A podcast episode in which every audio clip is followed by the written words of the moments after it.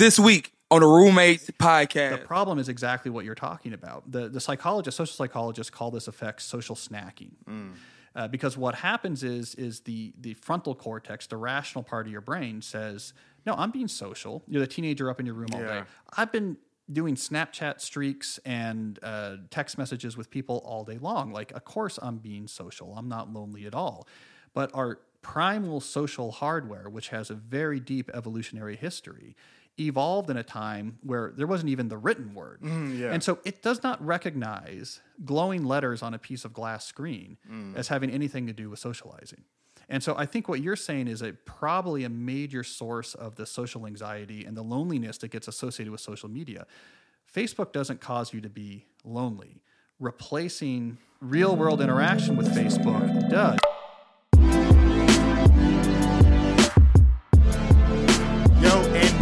Back. We are back. What up, everybody? This is Hafeez, and I am in the lovely state of Maryland, Maryland, or whatever you like to call it. I am here in a very lovely home. I was reading a description about it, and it was told to be a very nice Victorian style home, and I can say it is very nice and quite Victorian.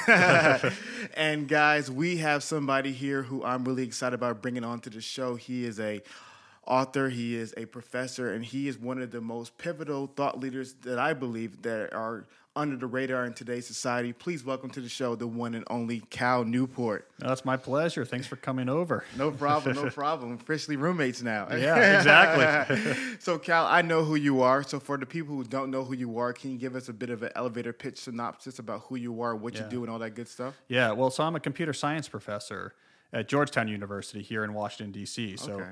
Where we are now is right over the border mm. uh, in Maryland. I also write books. Okay. And so recently I've been writing about tech and culture. Mm. The idea being, look, I'm a technologist, I'm a computer scientist, so it sort of makes sense for someone like me to also turn around and say, hey, what's the impact of this stuff? Mm. You know, how does this stuff that I'm working on, the theory I do, the computer science I do, roughly speaking, how does this affect our culture? How does it affect our lives? How do we struggle to make the most of these type of tools? And that's the arena where I like to think and I like to write. I like that because it seems as though, um, you know, in all these science fiction dystopias, there's always like these computer scientists who have, who are always building these new technologies, but they're not really focused on the kind of the law of unintended consequences that come from it. Yeah. But what you're saying is that as you're building, as you're growing this, you're also examining, okay, what is it ethical response to these technologies that we're building? Exactly. I mean, so it, it's off camera, but above my head right now, above my mantle, it's covers from the classic age, the original age of science fiction. This is mm. H.G. Wells, this is Jules Verne. And what were they doing? They were grappling with those questions for the first time. So, with the rise of industrialization, these authors were thinking about what is this tech? Mm. What's it going to do? And so I put those up there to remind me that when I'm writing here is that we have to have voices that are constantly interrogating this, pushing back on this, maybe going too far sometimes. That's part of the conversation. Mm-hmm, that you're there and you're thinking about it. What's the right way to use it? What's the wrong way? I think our relationship with tech is really complicated. Mm. And, and I think it's only become more complicated. So we have all these tools, they're very powerful, but the art of actually getting these tools to help us, to make our lives better, to help us professionally and avoid the pitfalls that come with them, I think is getting more subtle. So we need more people getting into it. Mm. You know, what's working, what's not, what's the right way to think about it, what's the hidden trap maybe that we're not thinking about. I think the whole thing's fascinating. Mm. before we talking about the robot dystopia uni- fu- future, let's go ahead and you know talk about some of your books. So one of your best-selling books is obviously Digital Minim- Minimalism, in which you talked about the unintended consequences of social media in today's world. For the people who are not quite familiar with their work, can you give us give us a reason why you decided to write that book, and also what was the basic premise of it? Yeah, well, it's an interesting story because the book I wrote before that was about the world of work. So mm. I'd written this book about tech and the world of work. And then after that came out, I started working on a new book about tech and the world of work. That's where my head was. Okay. And I essentially put that new book on hold in early 2017 and said, I got to write about tech in people's personal lives. Mm. And the thing that shifted is that the culture around us, I was noticing, was changing. Mm. And so I had always been out there occasionally speaking and writing about some of the issues with tech in our personal life. And for the most part, people thought that I was eccentric. Oh wow. Yeah. Oh, yeah. I used to get a lot of pushback, right? So I, I wrote, for example, an op ed for the New York Times back in 2016, where I said what I thought was actually a relatively non controversial statement, which was for young people, I was saying you might be overvaluing social media in your career advancement. Hmm. It might not be as crucial as you think in your career advancement. I think we're overselling it. You know, I thought this was a, a non-controversial point. You would have thought that I had written that we should, you know, change the American flag or get rid of Yeah, baseball. I mean, it was like Oh, the wow. world was shocked by this. The New York Times even ran a response op-ed the next week Oh wow. which they rarely do. Yeah, yeah, They yeah. went out and found someone from monster.com, their social media manager, to write an op ed that say, don't listen to him. Yeah, social yeah. media is great. Then you get to early 2017, it's all shifted, Mm. right? And there's this unease that began to bubble up about our tech, our phones, how much we're looking at our phones, what's the impact of the phones. And the signal was so strong, I put a hold on what I was doing and said, this is what I got to write about. Mm. Oh wow. Yeah, so it shifted me. I said, okay, I've been writing about work and tech, which is pretty narrow but interesting, but this seemed much more important in the moment. And so I dived deep into the question of why are people feeling uneasy about their tech and what should they do about it? And that was the journey that digital minimalism was all about. Okay. So what did you find in that journey? Well, the interesting thing was is the source of the unease seemed to be not so much what people are doing when they look at their phone. Mm. Which is interesting because if you look at, let's say, the more recent media coverage of the so called social media backlash, it really focuses on specifically what people do on their phone and what companies do with the data Yeah. that comes out of the phone. But this is not what I was picking up when I was out there actually talking to real people. It wasn't so much, yeah, what I'm doing or what people are doing with my data is making me upset. It was the amount of time they were spending on it. Hmm. And it seemed to be the issue was much more, I used to say, about autonomy than usefulness, right? It was the fact that I do this more than I should, or I'm doing this more than I know is healthy, or I'm doing this, you know, to the detriment of things that are more important. The proverbial, I'm with my kids, mm-hmm. and yet, you know, I'm doing this. Why am I doing that? Mm-hmm. And it got to a point where by early 2017, people couldn't ignore it anymore. Hmm.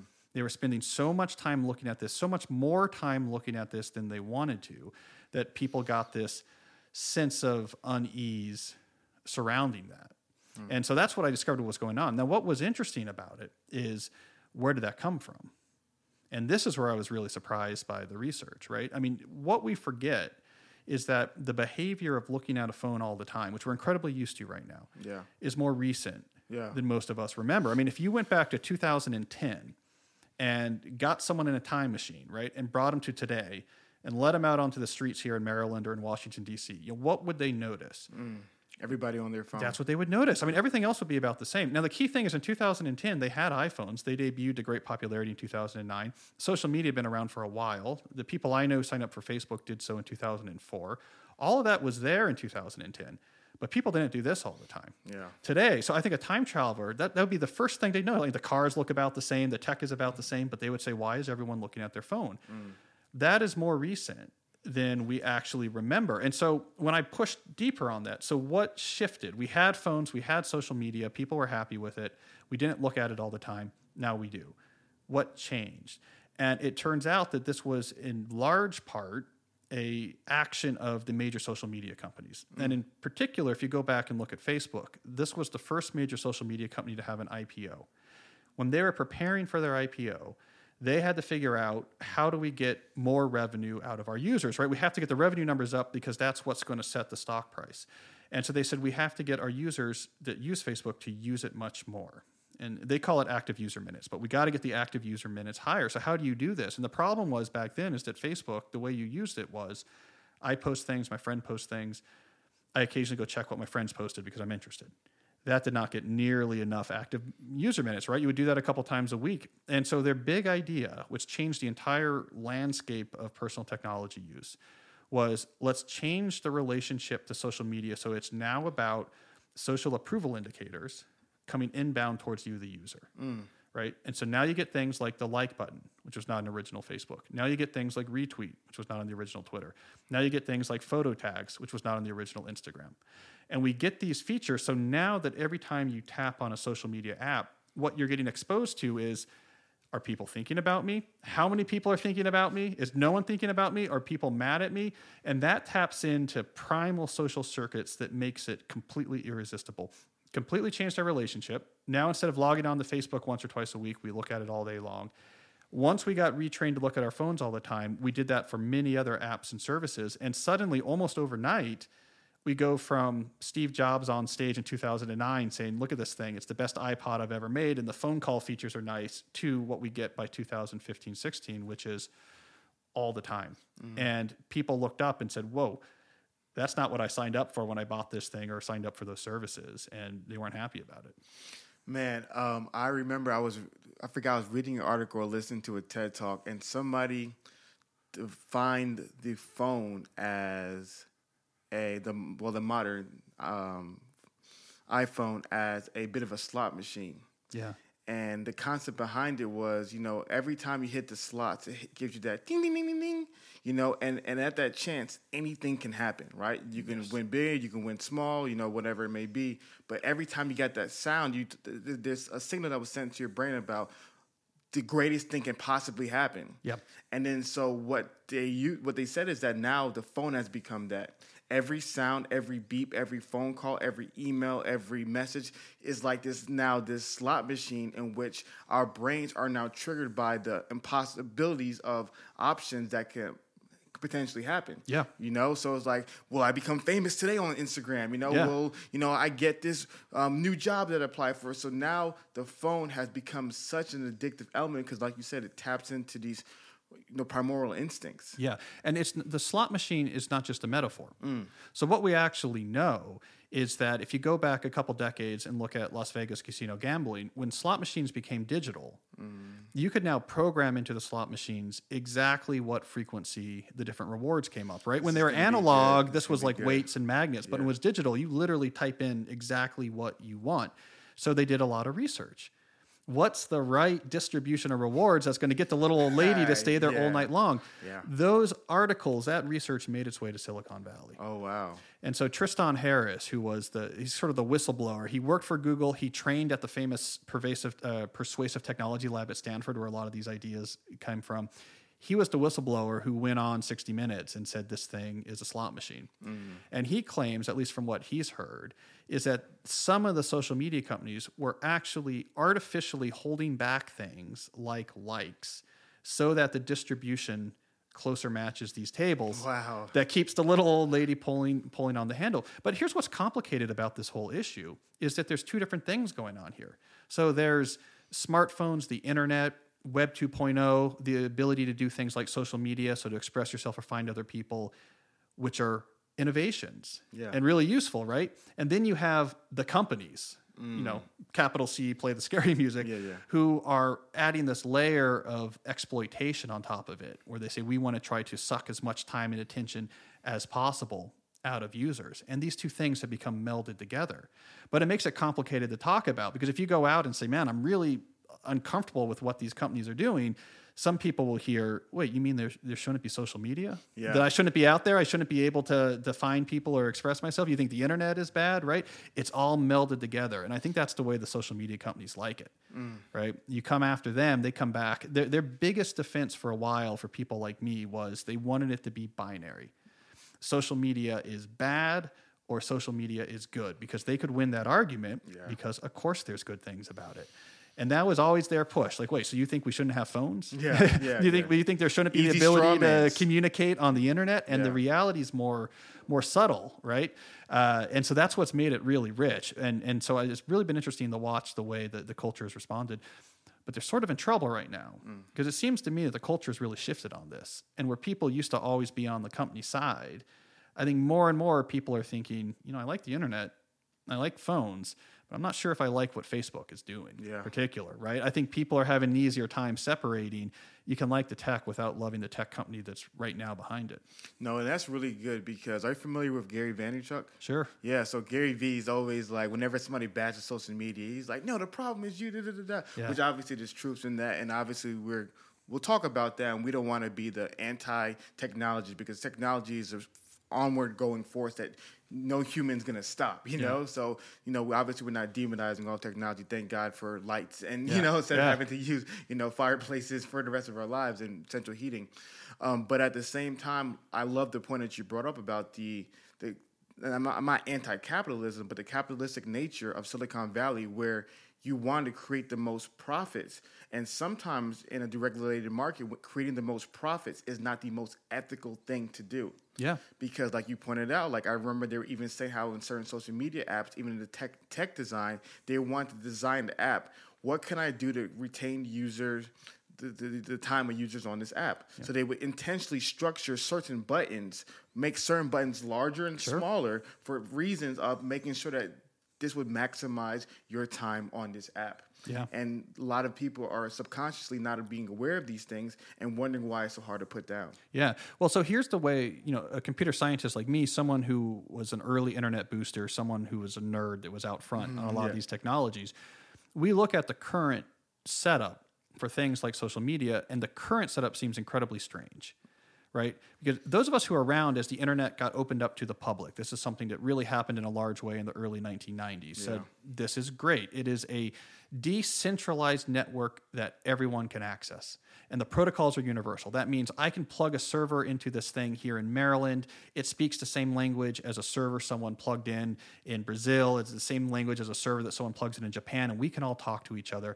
And, and there's no one that can pull that plug. Mm-hmm. It's a decentralized network with a common language. The whole world can be connected. Incredibly exciting stuff.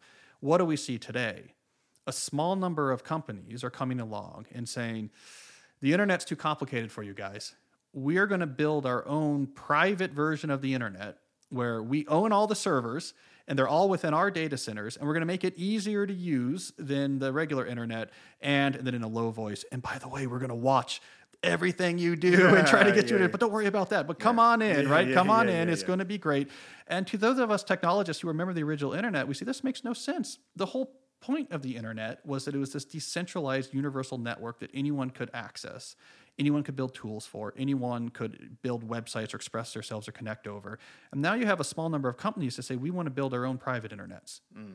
And we control everything and we watch everything. And that's the source of a lot of the problems. So this was this article I wrote earlier this year for the New Yorker that looked at the the history of that social media and how artificial having a small number of companies that try to unify all the internet over their own private servers how artificial that is mm.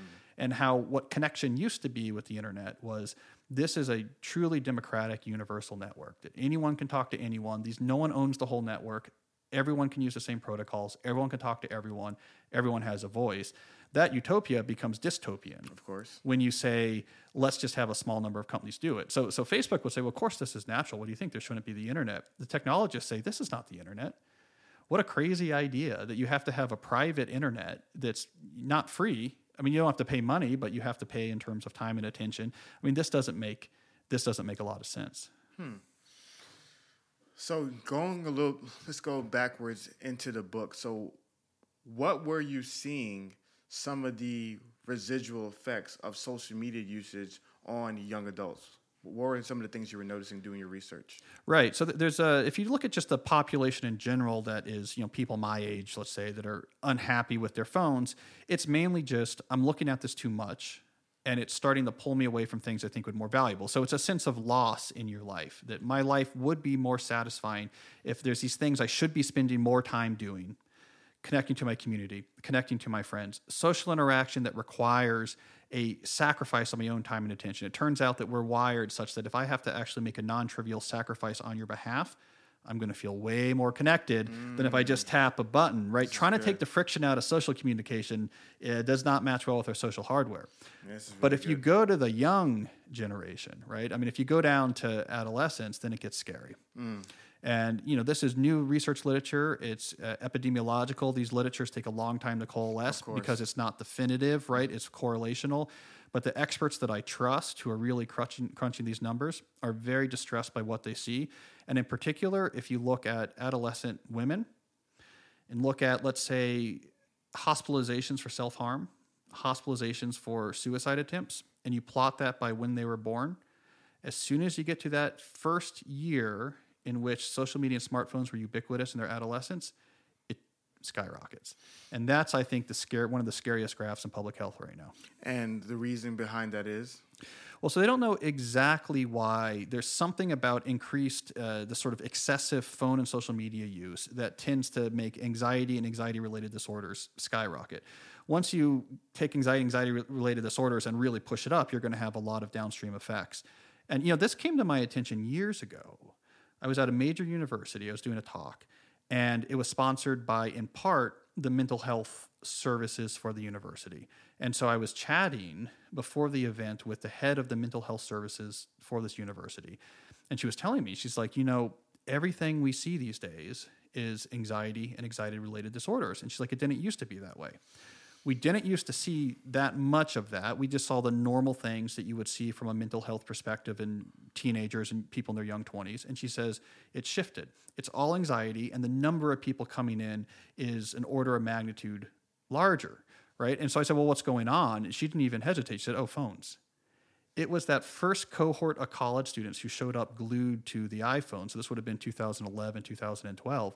As soon as that cohort arrived, the mental health service saw tons of people coming in, anxiety, anxiety related disorders. So there's something about this constantly being connected or something about the actual interactions you're doing or some sort of combination there within Yeah. that does not play well with our human brains. Man, so one of the things I like about you is you like theories, and I'm a big theory guy. So obviously, let's, Yeah. let's play a little pseudoscience Yeah. here, because some of the some of the theories I was I was thinking about. So um, one of the things that you pointed out was a lot of time with these longitudinal studies, it takes a long time to be able to really analyze the effects of social media on the young adult lives. Yeah. For example, like in the 20s, they really couldn't understand what the effects of cigarettes were going to be. Yeah. You know, it had to take a, years and unfortunately a lot of lives lost and diseases gained for people to understand the, the long-term effects of these things.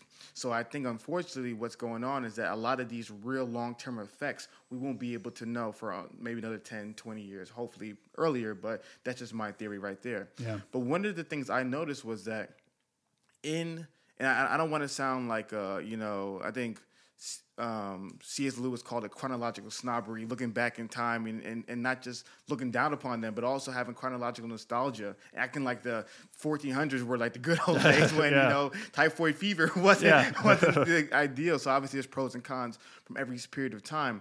But one of the things I was I was saying was that in the year, let's say before social media era, the internet era, or the television era, like if you were to simply stay inside all day and just not have any human interactions, it's only a period of time before you will go insane. Like it, will, it will negatively affect you. And so what happens is after a certain period of time, you stay inside, and what you do, you yearn human interaction because we're obviously social creatures. So therefore, you would go out and interact with other people Yeah. to be able to quench that desire. Yeah.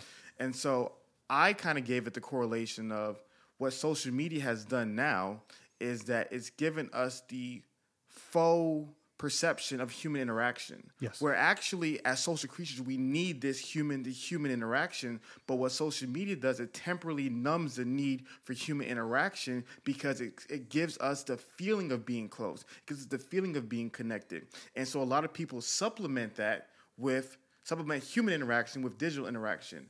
And because we've been social creatures experiencing physical interaction for thousands of years, we're not built for that. And that's where we're seeing a lot of the anxiety and depression and issues uh, rise up. Yeah. And um, I'm just curious, what were your what are your thoughts about that theory? I think it's exactly right.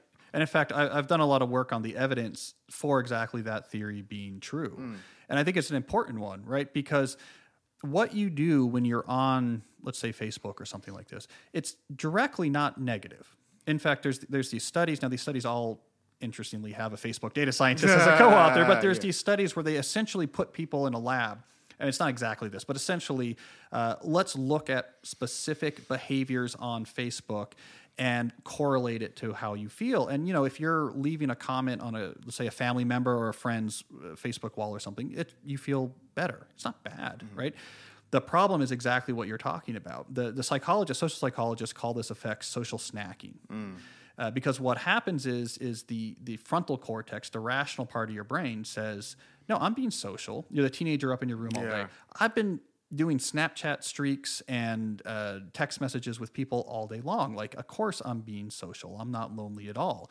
But our primal social hardware, which has a very deep evolutionary history, evolved in a time where there wasn't even the written word. Mm, yeah. And so it does not recognize glowing letters on a piece of glass screen mm. as having anything to do with socializing. And so I think what you're saying is a probably a major source of the social anxiety and the loneliness that gets associated with social media. Facebook doesn't cause you to be lonely. Replacing real world interaction with really Facebook it does. So it's exactly like if you're hungry all the time and you're eating junk food. Yeah. In the moment, you're like, yeah, man, these chips are great. Like, I don't feel hungry anymore, but it's not going to end up well because our body did not evolve for Doritos. right? That's Yeah, not what it's yeah. expecting. So I think you're actually onto something that's uh, completely right. Is Yeah. that the frontal cortex thinks you're being social, the whole rest of your brain. I get into this in digital minimalism, the degree to which our brain is basically a social computer. Mm. Like that's most of what it does. The whole thing is geared up for social interaction, right? Because the absolute core to our species survival is the ability to na- navigate what uh, anthropologists call dyadic connections. This one-on-one interactions with people the way that our, our voices move the way we move our bodies navigating these complicated in-person social networks watching people chatting with people this stuff is so crucial to our survival throughout all of our deep history that most of our brain is actually dedicated to this and when you replace it with you know some pixels in the shape of a smiley face doesn't know what that is. Mm. It thinks you're lonely. Yeah. your frontal cortex is like look at this streak i have with my friend. This Yeah, is yeah, great. yeah, i'm the most social person you know and, and the most social person i know. And the rest of your brain is like my god we're miserably lonely. When's the last time we talked to someone? And that point, I love the point that you brought up about the food because that was one of the illustrations I gave as well. I said, what if there was a pill that temporarily removes your need for hunger? Right. Yeah. And so at that time, obviously, you wouldn't be hungry, you wouldn't need food. But over time, your body would begin to suffer because it still has that biological need for re- new sort, um, resources and nutrients. Yeah. So you can you can use a pill to remove the desire, but your body still needs that substance. So the same thing with social media. What's happened is that if you your body still needs that human interaction, but if you're trying to use social media, like I said, to remove that need, your body is still suffering, which is like you said, why people continue to experience all the difficulties and Yeah. hardships from it. well that's that's why social psychologists use this phrase social snacking because Mm-hmm. when you replace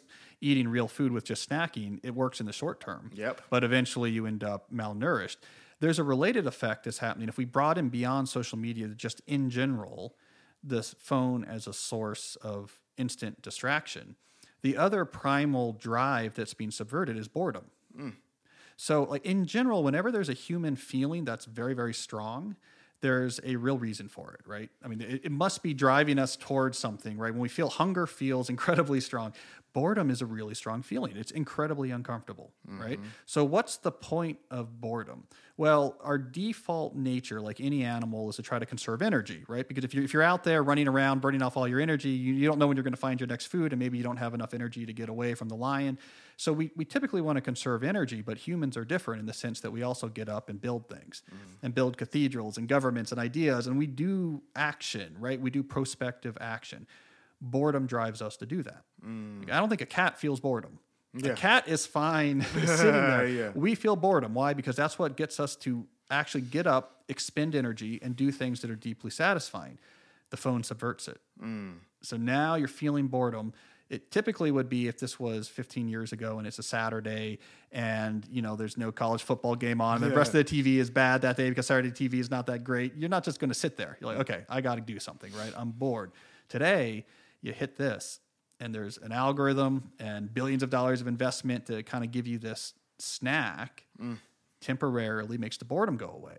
Okay, but here's the problem. If you use this to get rid of the boredom, you're not doing the stuff the boredom was supposed to drive you to do. And this was a big thing that came up in my work in digital minimalism is that when people stepped away from a lot of this, that was the big thing to realize was lacking was the all the other stuff that people used to do with their time that was hard but satisfying. And getting back to that was often a hugely valuable experience for them. And they didn't realize the degree to which they had just been pushing all of that out of their life because you could just get rid of the you just get rid of the boredom. Just click on this. And they don't have the boredom that drives them to say, no, no, you got to go start this community organization. You got to get down there and join this thing and be a part of it. Like you got to pick up this skill. You're going to learn how to do this sport and it's a pain and it's going to hurt and it's going to become a really important part of your life you get rid of the boredom you don't do that and so this was one of the big surprises from my work was the degree to which that book ended up not really being so much about technology and really about all the other things that the technology was keeping us from doing. And this was the key to the happiness of all these digital minimalists is that once they pared this down to the essentials, they had this extra time. And when they invested in the stuff that's hard and satisfying, the change in terms of their anxiety and satisfaction, enjoyment of life was a massive change. Um, there's a really great book. Um, are you familiar with, with an author named Johann Hari? Yeah. Yeah. So Johann Hari, did you read um, what was the last one? So he's, this is like Sapiens, Homo Deus. No, no, no. Johan Hariri. Yeah, Lost Connections. Lost Connections. and- yeah, and, perfect. uh, Chasing the Scream. Chasing the Scream. Yeah. So Lost Connections was absolute sensational Yeah, read. I actually loved that book. Yeah. And it and it and it really touches in a in a obviously not he wasn't talking about technology, but you see when he talks about the nine different causes of depression, Yeah. and a lot of it, you know, was based upon a disconnection from the natural world. And one of the points I love that you brought up is that uh, and man, I think I, I want to butcher Johann Hari's illustration, but there was this quote in the book when he was, I think he had like a, he got sick, and then eventually I believe he was like throwing up or something. the apple. The yeah, apple. yeah, Yeah, yeah, yeah, yeah. And so then eventually it was like a lot of times we want to remove the symptoms. You know, like okay, let's stop throwing up. Let me just take some medicine. Yeah. But no, the symptoms was letting you know there's something wrong with the body. Yeah. And because he allowed the symptoms to take place, then they were able to say, you know what, if you didn't treat this part of your body, you would have died. So the symptoms are actually pushing you towards something good. And one of the issues that go that he talked about, obviously with depression, is at times obviously you can get into the argument whether it's you know the chemical imbalances or the uh, some sociological factors. But the point he's bringing up is that it's telling you something's wrong here Yeah. and then therefore I need to go ahead and make a change to it. And so one of the things I notice is that in this modern society, we try so much to remove a lot of the the natural human obstacles or pain points that was actually meant to one make us human, Yeah. but to push us towards something greater. And I love that point about the about boredom is actually not a, a problem, but a natural part of the human life, Yeah. which should push you to greater things. But then, like you said, when you refuse, it, when you remove that, Yeah. you're no longer pushed to greatness. Yeah, this is the uh, the anti-nausea medication. Yeah, exactly. Yeah, yeah. You look at the whatever; it's palliative. I mean, you know how how common this is, especially for young people that I worked with for the book. The degree to which they are papering over so many existential crises in their life by doing this, and how uncomfortable it is at first when you take this away, because this is the painkiller. And people that have deep, you know, you're you can avoid so much that's hard about your life by doing this all the time, mm. right? It, it, it, it captures your attention, it papers it over, it gives you burst of chemicals, and you pick it up as soon as you wake up and you, you use it till till you go to bed.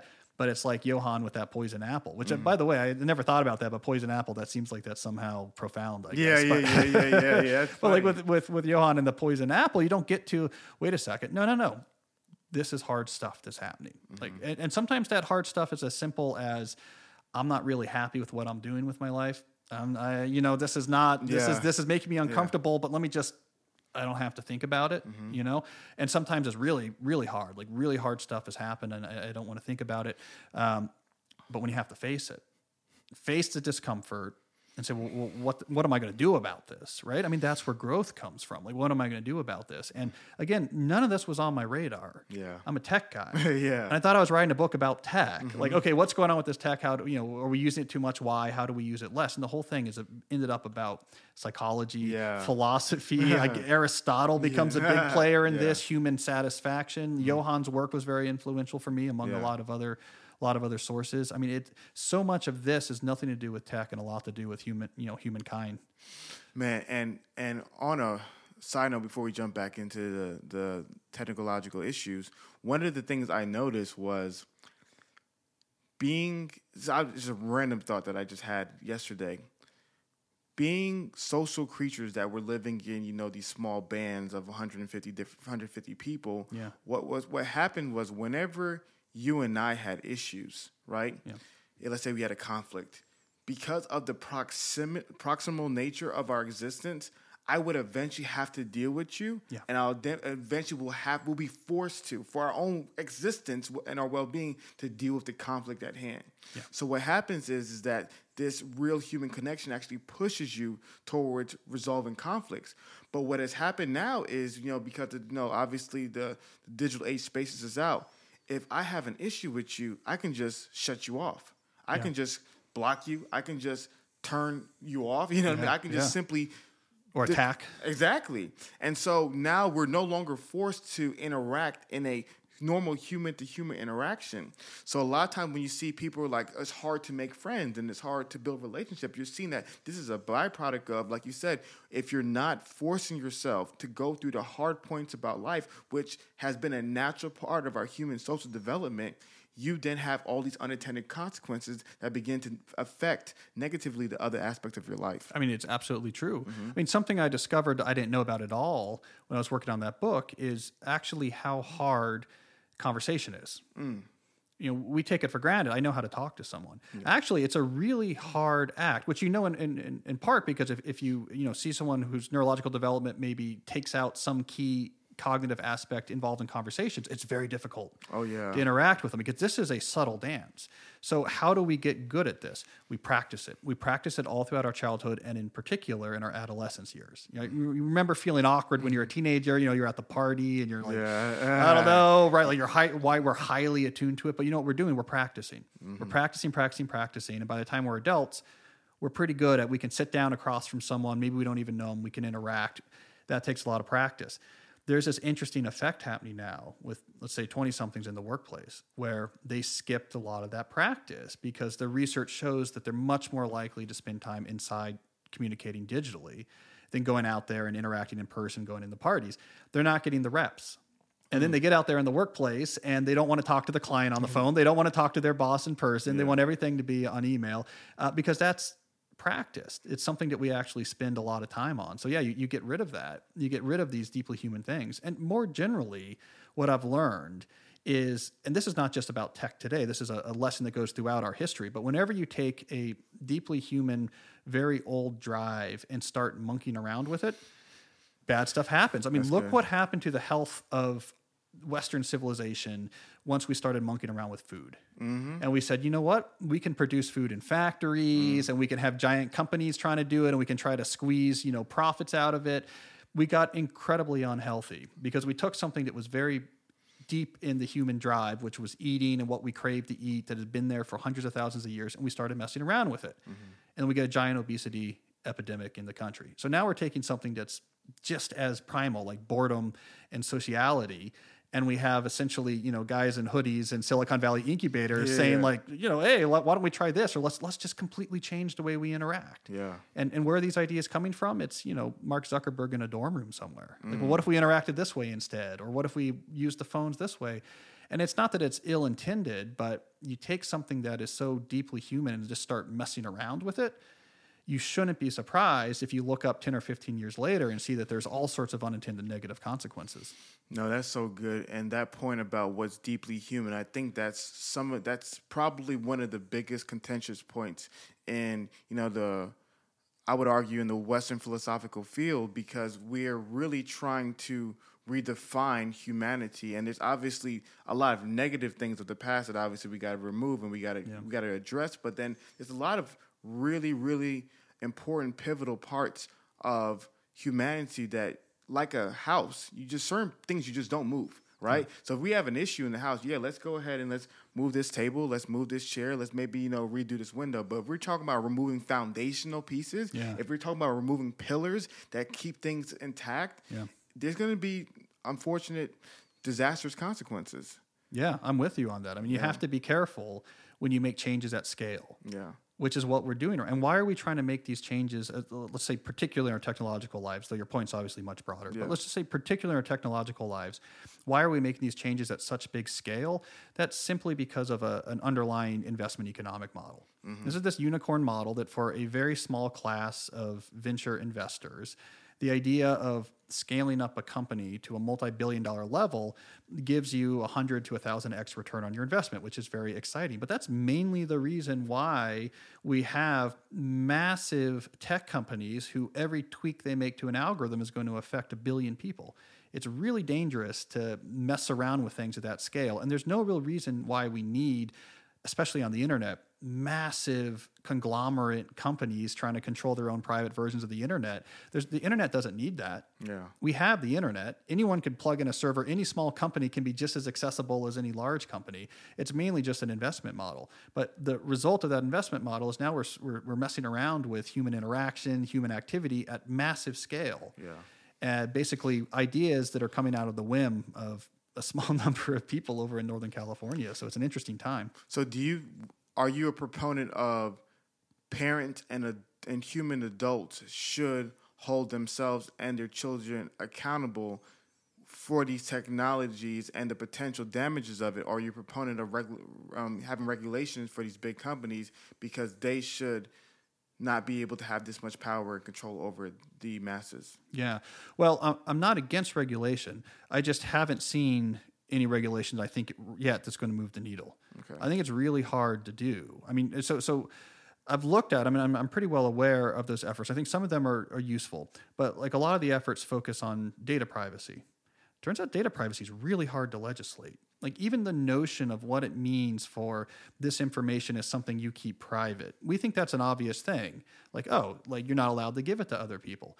But what if I give other people other information from which they can infer that, right? So what if I say I know how much uh, I know your age, and the law says I'm not allowed to tell other people your age. So what if I tell people, uh, well, you know, his age is between this and this? You know, they can infer the age. I didn't quite give the information. Now that's a trivial example, but there's actually a lot of really good work, a lot of mathematical work on. It's almost impossible to nail down. And so, you know, as a computer scientist who knows about these issues, I say, you know, I'm glad you're looking at it, but good luck coming up with legislation that's going to work. Or you have like Senator Hawley's idea that we can somehow legislate out addictive properties of social media. It's almost impossible to do. You can't nail down everything Yeah. that's going to make people want to come back to it. So I'm not uh, against those efforts, but the place I think we can have profound change almost right away is in our own relationship with these tools. Okay. You know, I mean, this is where why I focus on that in digital minimalism is that uh, people can have these transformations that take them a few weeks and their life is significantly changed. Like that's something that you could start. You could start one of these, you know, digital declutter experiences. You could start that tomorrow, three weeks from now.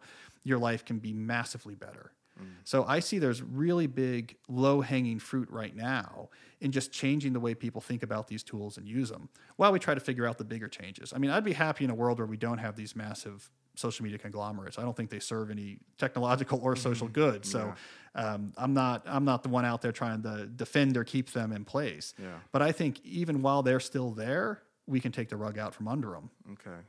So what are what are some of the components of the digital detox that you suggest are really beneficial for young adults? Yeah. So so what I ended up preaching to people is you gotta start from a blank slate. So when I when I went out there and looked at what works, what doesn't, coming at the problem. So let's say you're uneasy about how much you use tech, right? That's our starting premise. Coming at it from the top down, like, well, let me tweak this and tweak that. You know, maybe I'll change my notifications, or what if I move some of these apps to the other screen on my, my iPhone? Doesn't seem to work for most people, hmm. right? The the cultural and technological forces are so strong that you end up more or less where you are. It also doesn't seem to work if you come at this just from the negative angle. So if your approach is, I am unhappy with how much I use this stuff, so I'm going to use it less. I'm trying to reduce a negative.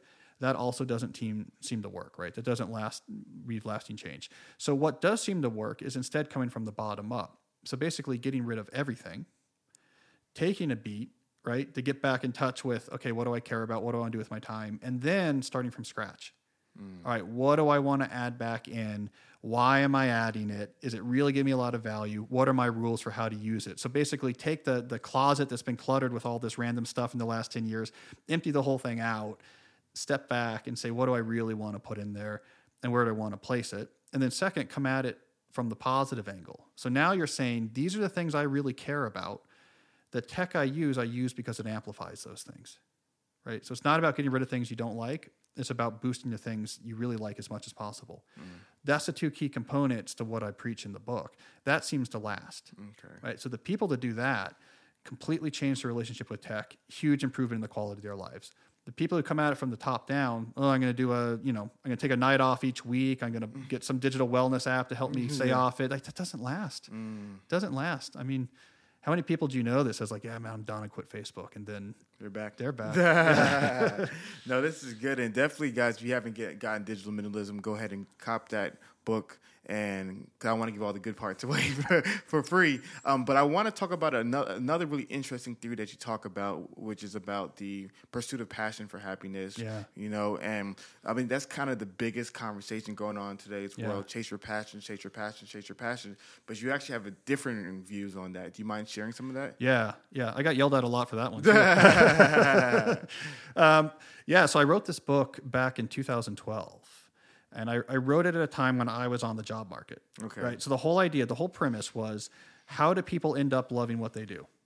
Right. Because this is one of these high leverage points. I'd finished grad school. I was about to go on the academic job market. I wanted to take take a step back mm-hmm. and say, you know, if I'm ever going to get the most benefit out of knowing the answer to that question, it would probably be right now. Mm-hmm. Right. This is the high leverage point in my life. And because I was a writer, I kind of had the luxury of, well, if I write a book about it, Yeah. I'll get people to talk to me. I can go out and, and, yeah, and do yeah. the research. And so that was the premise, right? And so I wrote this book, and the, the sort of the headline idea was the dominant piece of career advice then, and I assume is probably still the case now, was follow your passion. And the more I looked into it, the more I, I found that leaving your career advice at that phrase was causing more harm than good. Mm. And the key distinction to make right off the bat is there's a difference between saying it is good to be passionate about your work or that it's good for your goal to end up with a job you're passionate about. Those are good things. But the particular advice to follow your passion was problematic. And in particular, this idea that most people have the pre existing passion wired in, and that what you need to do to enjoy your career is to, through introspection, identify this pre existing passion, and then use that as the foundation of your career choices, and then you'll be okay. Mm. That hypothesis does not have a lot of support. In other words, if you study 10 people who are passionate about their work, probably nine out of 10 of them did not follow a pre existing passion. Mm. Their path was more complicated. And so in that book, I was trying to tell the more complicated story. So we can't dumb this down to this fairy tale that everyone is wired for something. And as soon as they find it, they're going to love their work because it's more complicated than that. And if they think this is the way it's supposed to happen, they end up miserable. You're like, well, why don't I love my work? I must have found the wrong passion. Switch a job, switch a job, switch a job, switch a job, and and then you end up completely self-doubting, completely anxious, and constantly thinking that okay, I'm somehow falling short. When you tell the more complicated story, here's how people often really do end up loving their work. Then you're giving people more of a shot of actually getting there. At least that was the idea. And what is a more complicated story? Well, a lot of times passion is cultivated, right? So the, the sense that I love my work is something that is cultivated over time as opposed to the starting condition. Oh, okay. And one of the main ways it's cultivated is through skill development, right? So this is one of the, the things that came up often is that as people get better at something, it gives them more control over their work, it gives them more autonomy, it also gives their work more impact. And it touches some sort of deep instinct we have for craftsmanship. As they get better at something, and if they leverage those skills properly, the amount of passion they feel for their work can actually increase. Which is why the title of the book was a Steve Martin quote be so good they can't ignore you. That was his advice, right? That was his advice to the aspiring entertainers. He's like, be so good they can't ignore you. Lots of other good things come. He was actually right. Uh, if you take a skill, now, okay, we're not throwing darts Yeah, at jobs, yeah, right? yeah. No, no. I mean, you, you got to be. This is something I'm interested in. I'm interested in this field. It's a good match for me. Um, you know, it has interesting opportunities in it. If I was to get good, like that's all important. We're not throwing darts here, Mm-hmm. but we're also not looking for this is the magical right job and I'm going to love it from day one. It's I've, I've picked the right type of job. There might be seven different fields that all pass this, right? This is not about the one job that you're meant for. But once you make the choice, you become so good you can't be ignored. That is often the foundation of really deep passion for the work. No, this is really good. And let's let's let's um let's wrestle with this idea real quick because I actually was thinking about this idea, and I'm gonna jump around, but I'm gonna get to this point. One of the things I realized was that one of the conversations about finding your passion, finding your passion, do what makes you happy, you know, work a job that you love, all these things was that I, I wondered how much going back to the part about redefining humanity, that is a very new narrative that couldn't be that couldn't be true any but any time but today. Yeah. In the year 1890s, you know, you know, or let's go 18 1970. Yeah, let's go Even- 1970. I traced you it back. know? Yeah. 1970, even this wasn't here yet. Yeah, exactly. And so even simple in the 1970s when most people were working in factories or working in certain places like there was no such thing as this this you, this human fulfillment coming through you know take, working a job that i just happen to love from day one. Yeah. and you, we just see that humanity hasn't evolved from that but people have been happy. People have been satisfied. People have lived fulfilled lives and especially if you go around to different parts of the world where people aren't working the most ideal of jobs and being the doing the most ideal of things. And i and i realized a lot of my friends especially young adult ones who were fed this narrative Yeah. like you said they were depressed. They were sad. They're like I wonder what's my thing, what's my Yeah. what's my passion, what's my and and they were under the impression that every single person is supposed to be, you know, like a, you know, child prodigy who always was super talented at what they did and Yeah. knew it from the Yeah. beginning. Or an athlete. Like a- a- Exactly. athletes always know because you know they're really talented. Exactly. It's not an, it's not a generalizable example. And I love that point because it's like we unfortunately will highlight and celebrate those stories and make it the norm. When it's not. It's actually the exception, is not the rule. Yeah. So everybody else who's actually living life who doesn't experience this emotion now feels lesser than because they don't somehow have this burning desire and passion. Yeah. And then like you said, then you go from job to job, from person to person, from whatever it may be, from city to city, looking for this, you know, mythical passion.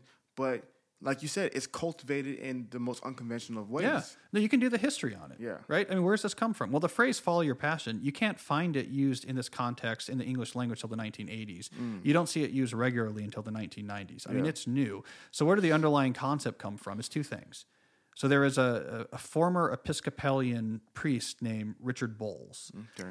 Who was counseling. So after he lost his position in a congregation, went to work essentially at the front office, mm-hmm, right, a local office for the church, and he was counseling other ministers who were losing their positions. And he wrote this pamphlet called "What Color Is Your Parachute?" Mm. Right.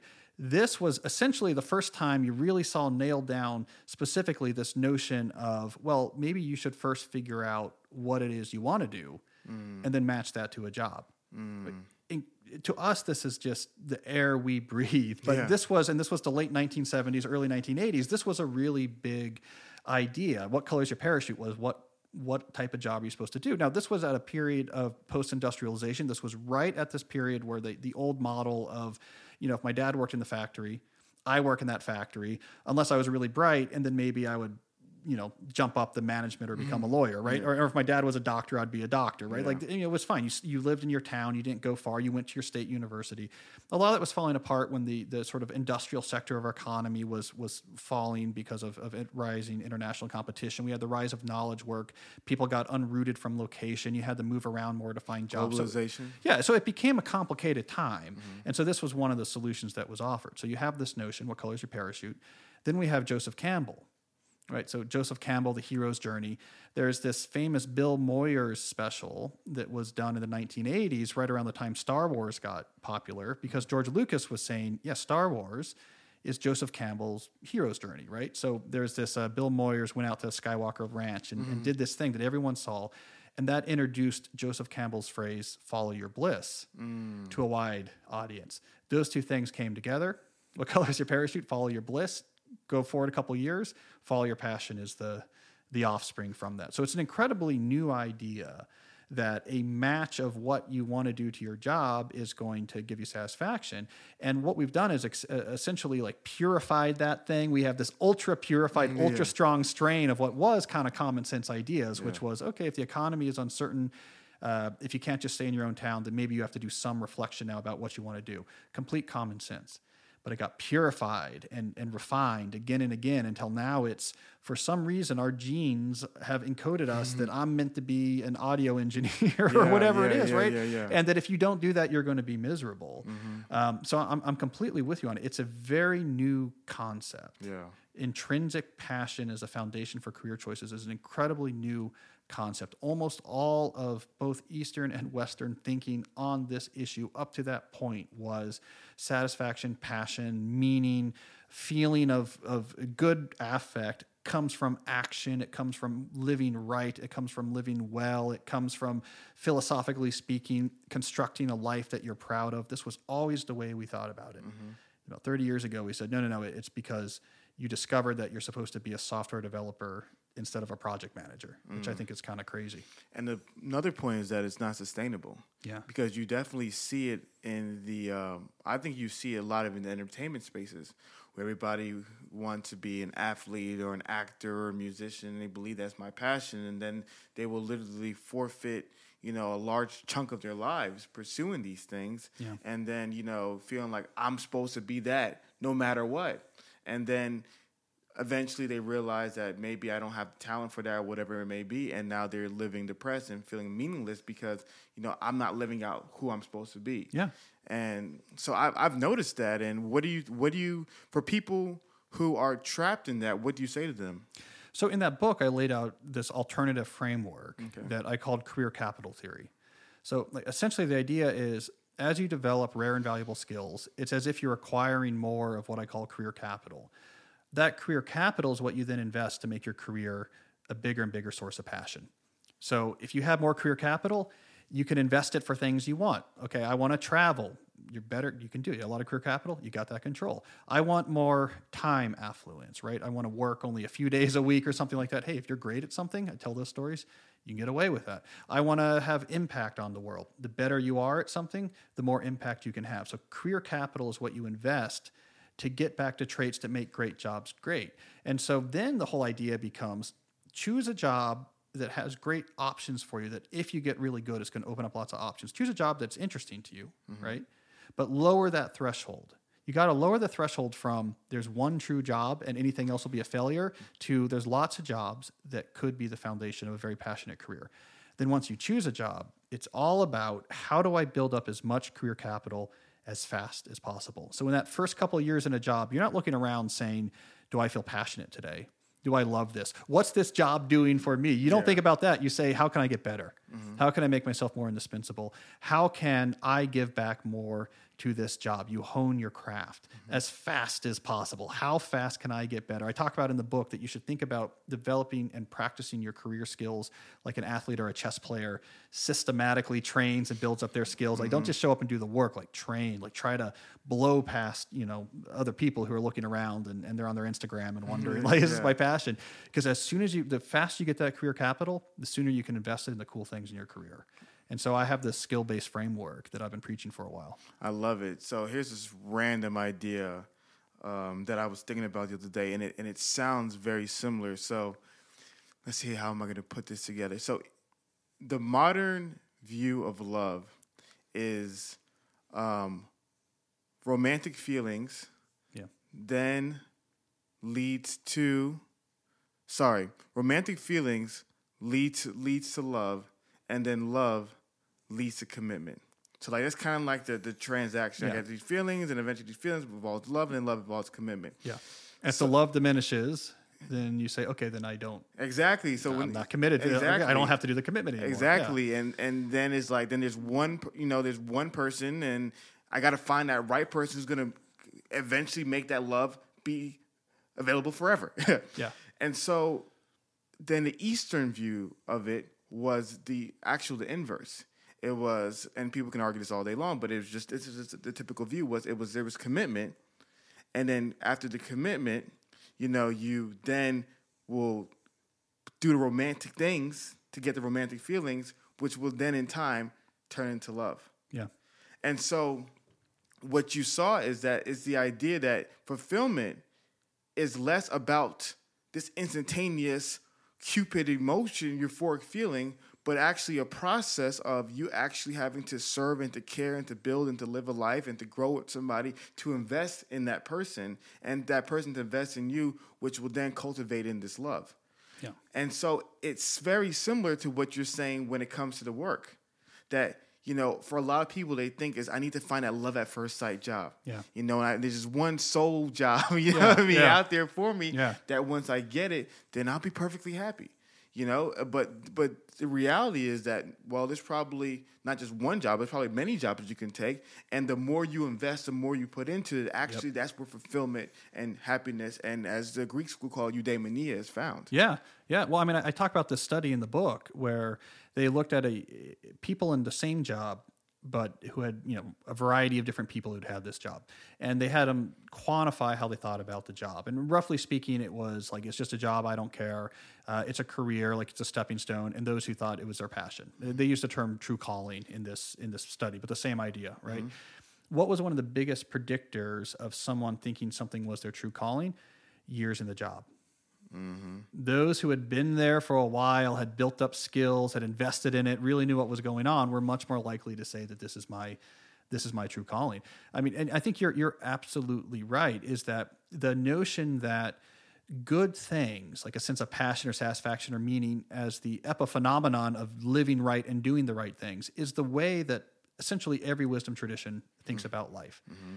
And the exception to this is the follow your passion idea. Yeah. It's basically an idea we came up with not that long ago and are basically looking at all of the wisdom from the East and the West, basically all wisdom traditions, and saying, like, nah, we know better. Yeah. Nah, that's wrong. You just gotta find you just gotta find the right you just gotta find the right job and you'll love it. Yeah. And all of our human wisdom can get distilled down to how do you live a good life, from the Greek eudaimonia notions to, to multiple different uh, Eastern strains of thought. It all comes down to living the right way leads to as a side effect these deeper senses of satisfaction and meaning. So there's there's something probably not a coincidence that follow your passion arose during the height of the consumerist 80s. I mean there's something incredibly inward looking about Yeah. this. What does the job offer me? And is this job making giving me as much as this job? What job is going to has the most to offer me? What's going to make me happier? What's going to be better for me? Mm-hmm. And you know, there's a whatever five millennia philosophers mm-hmm. spinning Yes. over in their graves when they hear that. And so, yeah, it's ahistorical, aphilosophical. Uh, th- this notion that no, no, it's all about the match. If you find the match, then you're going to feel good all the time. Yeah, which which we know is we sort of know from personal experience is nonsense. And and that point it, it ties back into what we're talking about with the social media is that when we don't have a good grip on human history, Yeah. and like I said, the I always say the beauty of progressive ideologies is that it moves humanity forward, right? But in some aspects, in my opinion, that sometimes humanity is kind of like a circle. And in reality, sometimes a step forward is actually a step backward to the beginning point because do you begin to wrestle with fundamental ideas to which have kept this thing intact for all these years? It's kind of like looking at one of those old, um, you know, Greek um, buildings when they used to have those four pillars. Yeah. And you start asking, why is this pillar here? Yeah. I don't think we need it. Yeah, let me just- yeah, let me just remove it. yeah, what's you gonna happen? Yeah. and then and so what, like you just pointed out, what we're seeing is that because we're, which is like I said, it's good. It's good things to constantly question things and to improve and innovate.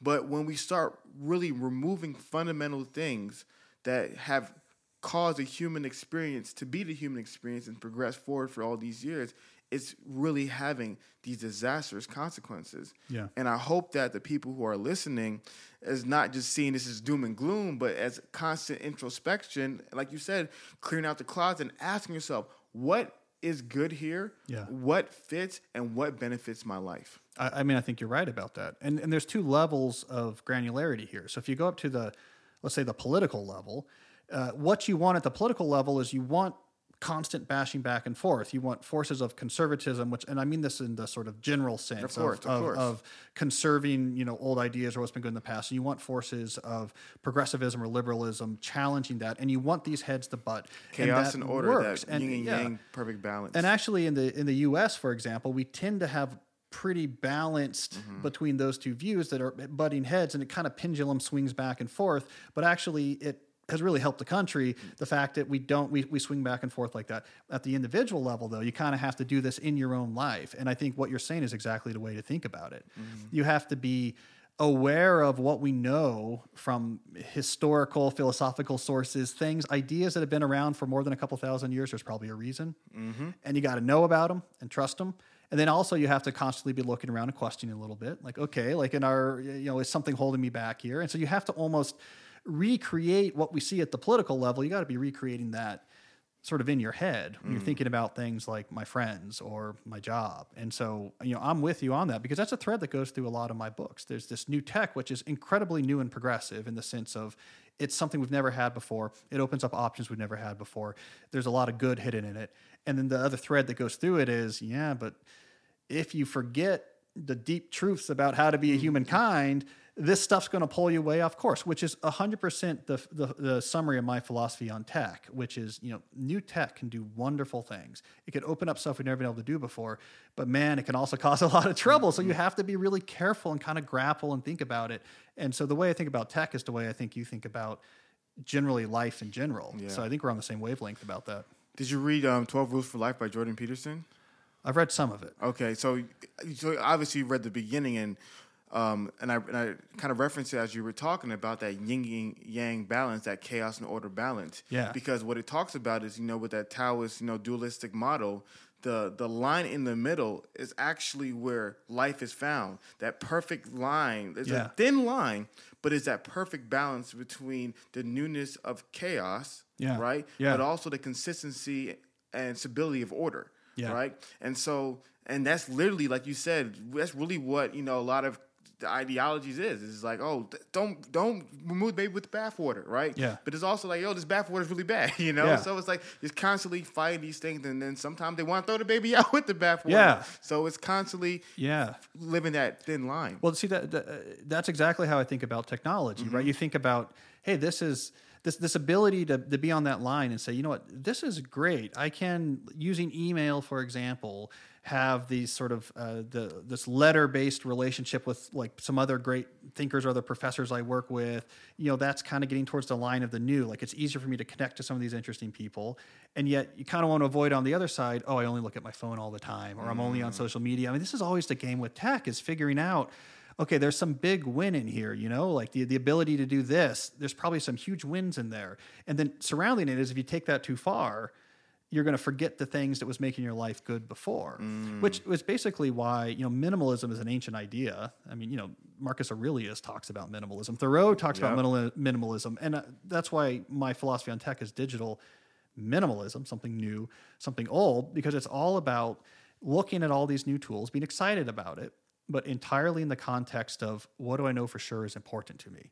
Like starting from the the pillars that are in the corner of that Greek mm, temple. yeah. That's why I tell people to take 30 days away from it all to figure out what's going on. Mm-hmm. It can take that long sometimes to really figure out what are the pillars in my life. And then once you know that and you trust it, then you can say, okay, now if I use this tech here, that thing's going to amplify.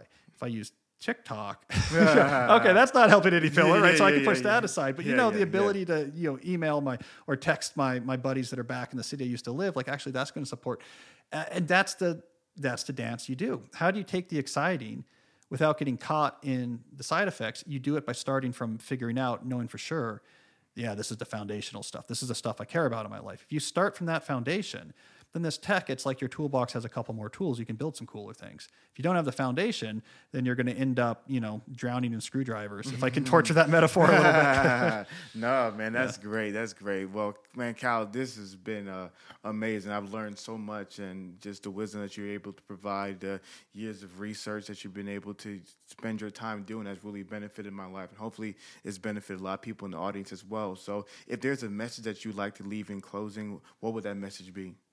I mean, essentially, when you're thinking about technology, think about this as tools you can put to use for things that you really care about. It should be a means to an end. And as soon as it becomes an end in itself, you're going to get in trouble. So get back in touch with your deep human self, what you really care about, what really moves you, what you really want to do with your time, and then deploy tech as needed to help it. You do that, we're way better off than we were 20 years ago, right? We're talking about Yeah, the yeah. chronological sort of uh, Yeah. sort of egoism or whatever. Like, no, no, the, the tech we have now makes us way better off than we were yeah, 20 yeah, years ago. But only if we deploy that towards the things that really matter. I love it. I love it. And where can the people reach you at? Well, so I've never had a social media account, so I'm a little bit hard to reach. Uh, but I do have a website, calnewport.com. And I'm a blogger. So I've been writing essays on there every week since 2007. So you go, you go to calnewport.com, you can sort of dive into the, the world of my ideas. Awesome. All right. I was gonna close on this, but I'm just curious. what is probably uh, a new theory that you have? It's not you haven't formulated. You're not too confident on it, but it's like a Uh, uh, not controversial, but just something that you feel like Yeah. is really going to challenge the ethos of society. Oh, so, so I'm working now. The big idea I'm working on now, back in the world of work, is I'm convinced the way that, especially in office work, the way that we work today, which is just constantly email, constant Slack, constantly sending mm-hmm. messages around. I'm convinced that's going away. Mm. I'm convinced that this way of working where we constantly communicate is something that is actually causing more harm than good and that like the future of the world of work is going to be one where you're not on a million different communication channels all the time that we're going to look back at this period now and say wow that was a dumb way to work mm. yeah so so this book i'm working on the title is a world without email mm. so we'll see we'll see but thank you so much, Yeah. guys. Guys, be sure to reach out to Cal. You know, make sure you check out his blog, cop his books on Amazon, Barnes and Noble, wherever you read books. Go ahead and check it out. My name is Hafeez, and I'm joined by, Cal Newport. and we are the roommates, guys. Thank you so much, and have a great day.